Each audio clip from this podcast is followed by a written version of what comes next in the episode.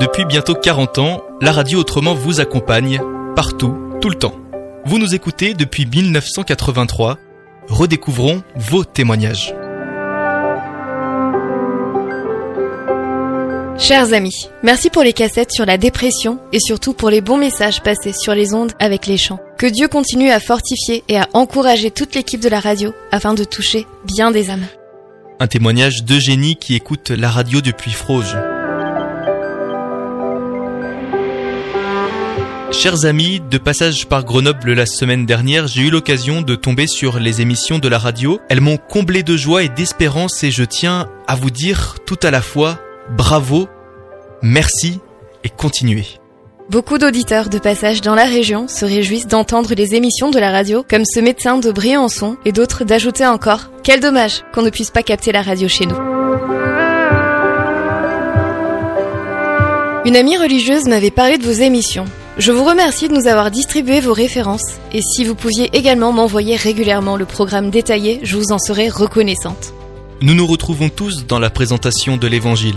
Protestants, orthodoxes ou encore catholiques, chrétiens en un mot.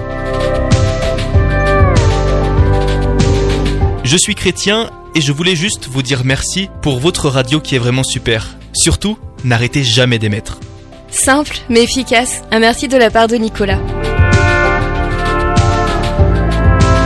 Chère radio Saintitude, je m'appelle Véronica, j'ai 13 ans. Je suis de nationalité malgache et je fais mes études à Grenoble. J'écoute souvent vos émissions et j'ai eu votre adresse. Je voudrais avoir une Bible que j'ai toujours désirée et je suis prête à la lire et à comprendre ce que Dieu représente pour nous tous. En attente de votre réponse, je vous remercie d'avance. Votre nouvelle amie.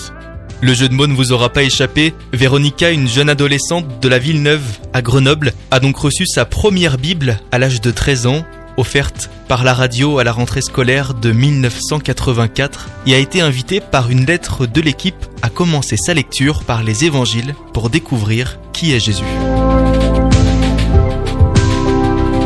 Chers amis, depuis longtemps auditeur de votre radio, votre foi m'a convaincu. Aussi, j'aurais aimé savoir s'il était possible d'assister à un culte, et dans ce cas, où et quand. Merci de votre réponse, et à très bientôt. Une foi convaincante, bien que le but de la radio ne soit pas de convaincre, mais simplement de partager une bonne nouvelle, celle de Jésus. Les auditeurs s'y retrouvent comme Laurent, habitant du quartier de la gare, nous écrivant le 1er décembre 1992. En FM, via le web ou sur votre application, Phare FM à Grenoble 96.6 vous accompagne partout, tout le temps.